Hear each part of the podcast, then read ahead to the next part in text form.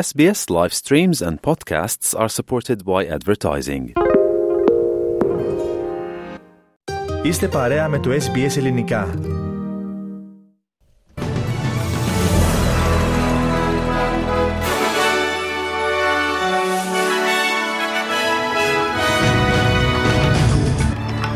Εντείνονται οι προσπάθειες καθαρισμού στο νοτιοανατολικό Queensland μετά την έντονη κακοκαιρία που έπληξε την περιοχή την περασμένη εβδομάδα. Οι Ηνωμένες Πολιτείες αρνούνται οποιαδήποτε ανάμειξη στις δύο εκρήξεις που προκάλεσαν το θάνατο περισσότερων από 100 ανθρώπων στο Ιράν. Υγειονομικός συναγερμός για το εμπορικό κέντρο του Σίδνεϊ μετά την καταγραφή 7 κρουσμάτων πνευμονικής νόσου και... Σε μια φνηδιαστική κίνηση προχώρησε ο Κυριάκος Μητσοτάκης, κάνοντας διορθωτικές αλλαγές στο κυβερνητικό σχήμα.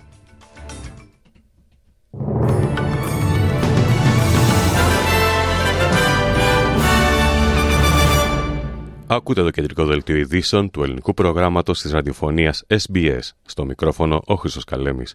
Περίπου 50 στελέχη του Αυστραλιανού στρατού αναμένεται να φτάσουν σήμερα στο νότιο-ανατολικό Queensland για να συνδράμουν στις μαζικές προσπάθειες καθαρισμού μετά την έντονη κακοκαιρία που έπληξε την περιοχή την περασμένη εβδομάδα. Η βροχή τελικά υποχώρησε, επιτρέποντας την πλήρη έναρξη των προσπαθειών αποκατάστασης, με το τοπικό πλήρωμα του SES να έχει ήδη προσθεθεί σε ενισχύσεις από τη Νέα Νότια Ουαλία και τη Βικτόρια. Ο αναπληρωτής επίτροπος των υπηρεσιών έκτακτης ανάγκης πυροσβεστικής υπηρεσίας του Queensland, Kevin Walls, δήλωσε στο Channel 9 ότι ο καθαρισμός αναμένεται να συνεχιστεί για εβδομάδες. The good news is today and yesterday the conditions have eased remarkably and we've got some really good conditions coming into the weekend and the rest of the week. So it gives us a real good opportunity to get on top of the recovery efforts. Pretty much every day since Christmas we've had storms, torrential rain. Εν τω μεταξύ, 4 άνθρωποι αναρρώνουν μετά από χτύπημα κεραυνού στα Μπλε Όρη μετά από καταιγίδα που σάρωσε την περιοχή αργά την Τετάρτη. Η υγειονομική υπηρεσία της Νέας Νότιας Ουαλίας δήλωσε ότι οι τραυματιοφόροι κλήθηκαν στην περιοχή Κατούμπα, δυτικά του Σίδνεϊ, γύρω στις 3 και 4 μετά μεσημβρίας, για αναφορές ανθρώπων που χτυπήθηκαν από κεραυνό. Και οι 4 επισκέπτες μεταφέρθηκαν στο νοσοκομείο και οι 2 γυναίκες εισήχθησαν. Η Μετρολογική Υπηρεσία είχε εκδώσει προειδοποίηση για σοβαρή καταιγίδα για τα Blue Mountains και προειδοποίησε για την πιθανότητα περαιτέρω καταιγίδων στην περιοχή και σε μεγάλα τμήματα του νότιου και νοτιοανατολικού τμήματος πολιτείας την Πέμπτη. Ο δήμαρχος των Blue Mountains, Mark Greenhill, είπε ότι δεν έχει άμεσες λεπτομέρειες σχετικά με την κατάσταση των τραυματιών, αλλά πιστεύει ότι δεν υπέσαν πολύ σοβαρούς τραυματισμούς. I guess the interesting thing about this is just how quickly the storm hit. There was virtually no warning. And as I say, the moment our phones were pinging with the storm alert, it was already upon us. Very severe, lots of damage to council infrastructure. So I imagine also private infrastructure across the upper Blue Mountains.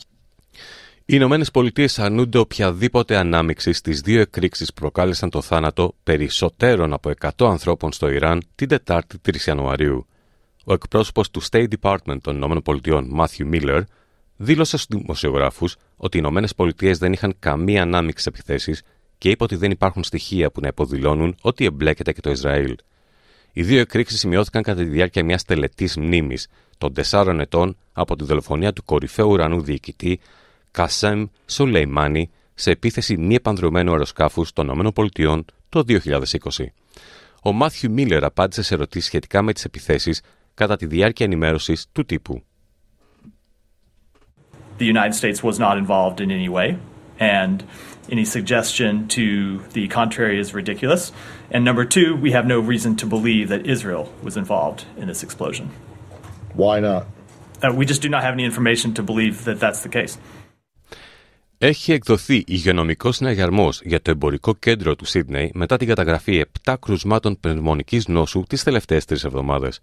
Τα συμπτώματα της νόσου των Λεγιονάριων μπορεί να περιλαμβάνουν πυρετό, ρίγη, βήχα και δύσπνοια, τα οποία μπορεί να οδηγήσουν σε σοβαρές λοιμώξεις του θώρακα, όπως η πνευμονία.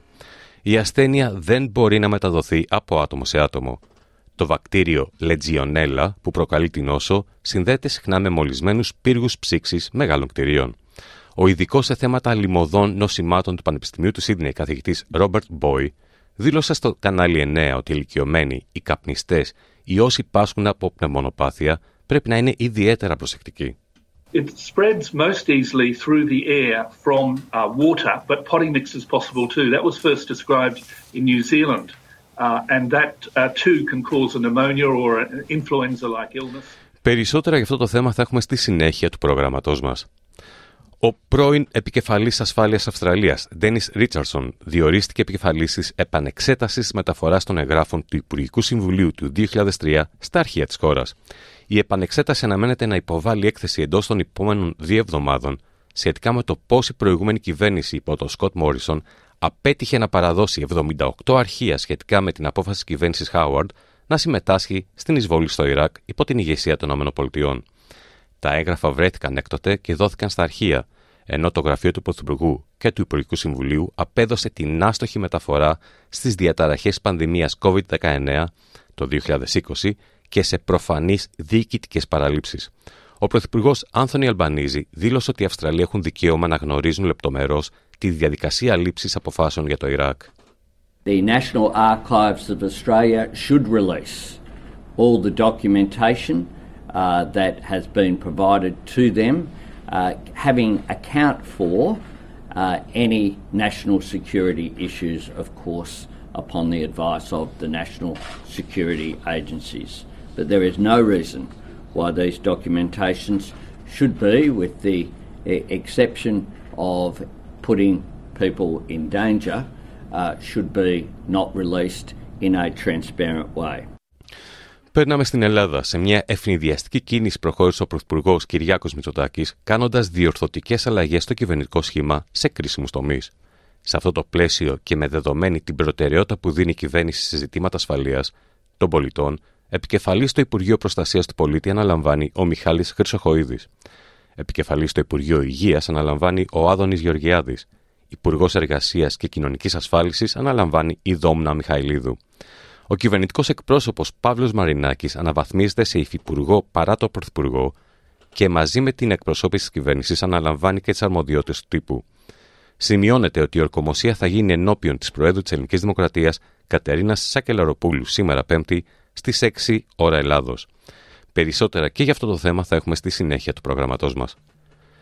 Οι Ουκρανικές αρχές δηλώνουν ότι συμμετείχαν στη μεγαλύτερη καταγεγραμμένη ανταλλαγή αιχμαλώτων πολέμου με τη Ρωσία από την αρχή της σύγκρουσης. Πρόκειται για την πρώτη ανταλλαγή αιχμαλώτων εδώ και σχεδόν 5 μήνες, με περισσότερους από 200 που απελευθερώθηκαν από κάθε πλευρά σε μια πολύπλοκη διαπραγμάτευση στην οποία συμμετείχαν με τη μεσολάβηση των Ηνωμένων Αραβικών Εμιράτων. Το Υπουργείο Άμυνας της Ρωσίας δήλωσε ότι 248 στρατιωτικοί παραδόθηκαν από την Ουκρανία, ενώ η Ουκρανία δήλωσε ότι έφερε στην πατρίδα της 230 άτομα, 224 στρατιώτες και 6 πολίτες. Εν τω μεταξύ, η Ουκρανία εξαπέλυσε την Τετάρτη επανειλημμένες επιθέσεις με πυράβλους και μη επανδρομένα αεροσκάφη στη νότια περιοχή Belgorod της Ρωσίας, σύμφωνα με το Ρωσικό Υπουργείο Άμυνας και τις τοπικές αρχές. Δεν υπήρξαν αναφορές για θύματα από τις τελευταίες επιθέσεις. Η κλιμάκωση των επιθέσεων της Ουκρανίας κατά του Μπελγκορόντ ήρθε καθώς η Ρωσία εξαπέλυσε μερικά από τα πιο έντονα πλήγματα της κατά της Ουκρανίας από την έναρξη του πολέμου πριν από σχεδόν 2 χρόνια. Η Αυστραλιανή κυβέρνηση υπέγραψε κοινή δήλωση με την οποία ζητά τον άμεσο τερματισμό όλων των επιθέσεων στην Ερυθρά Θάλασσα, υποστηρίζοντας ότι η διακοπή του εμπορίου απειλεί αθώες ζωές.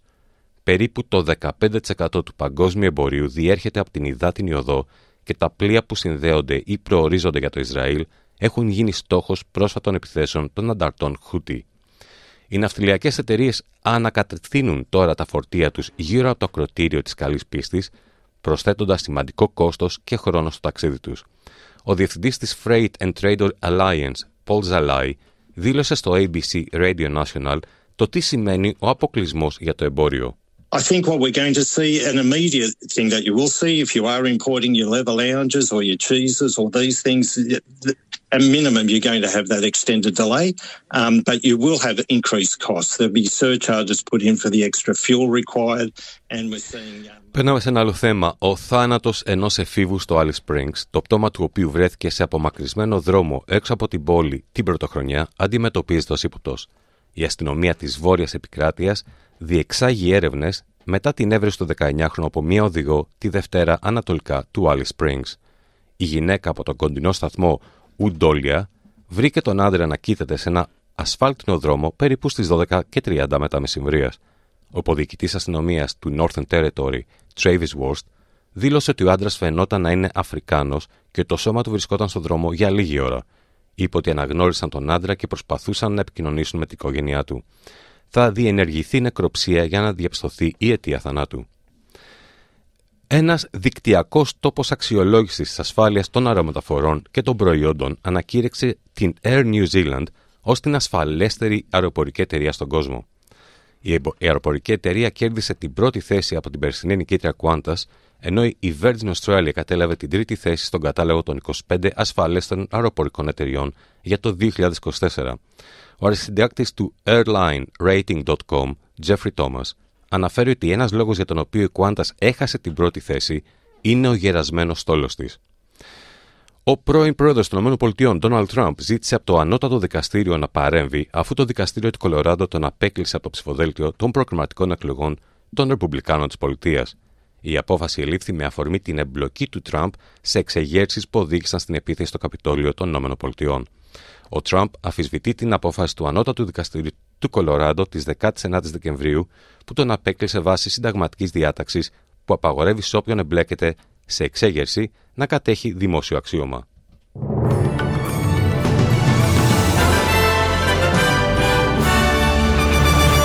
Στις συναλλαγματικές ισοτιμίες, $1 Αυστραλίας ισούται με 61 λεπτά το ευρώ και 67 σέντς του αμερικανικού δολαρίου.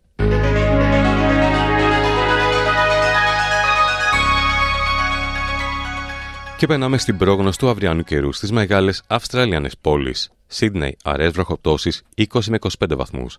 Μελβούρνη, αραιές νεφώσεις 17 με 28 βαθμούς Κελσίου. Αδελαίδα, κυρίως ηλιοφάνεια 20 με 33. Wollongong, αραιές βροχοπτώσεις 19 με 23 βαθμούς. Newcastle, αραιές βροχοπτώσεις 21 με 25. Perth, ηλιοφάνεια 17 με 32 βαθμούς. Hobart, αραιές νεφώσεις 11 με 22. Καμπέρα, νεφώσεις 13 με 24 βαθμούς. Brisbane, αραιές βροχοπτώσεις, πιθανότητα καταιγίδων 23 με 31. Cairns, κυρίως ηλιοφάνεια 25 με 33 βαθμούς. Darwin, βροχοπτώσεις, πιθανότητα καταιγίδων 26 με 34 βαθμούς Κελσίου. Στην Αθήνα σήμερα νεφώσεις 11 με 18 βαθμούς και στη Λευκοσία επίσης νεφώσεις 7 με 22 βαθμούς Κελσίου. Σε αυτό το σημείο ολοκληρώθηκε το κεντρικό δελτίο ειδήσεων του ελληνικού προγράμματος της ραδιοφωνίας SBS που επιμελήθηκε και εκφωνήσε ο Χριστός Καλέμης. Θα είμαστε πάλι μαζί στις 4:30 με τους κυριότερους τίτλους της ημέρας και στις 5 με ένα σύντομο δελτίο ειδήσεων. Μετά τα σύντομα μηνύματα του σταθμού μας θα είναι μαζί σας ο Αλέξανδρος Λογοθέτης με το υπόλοιπο πρόγραμμα της σημερινής εκπομπής.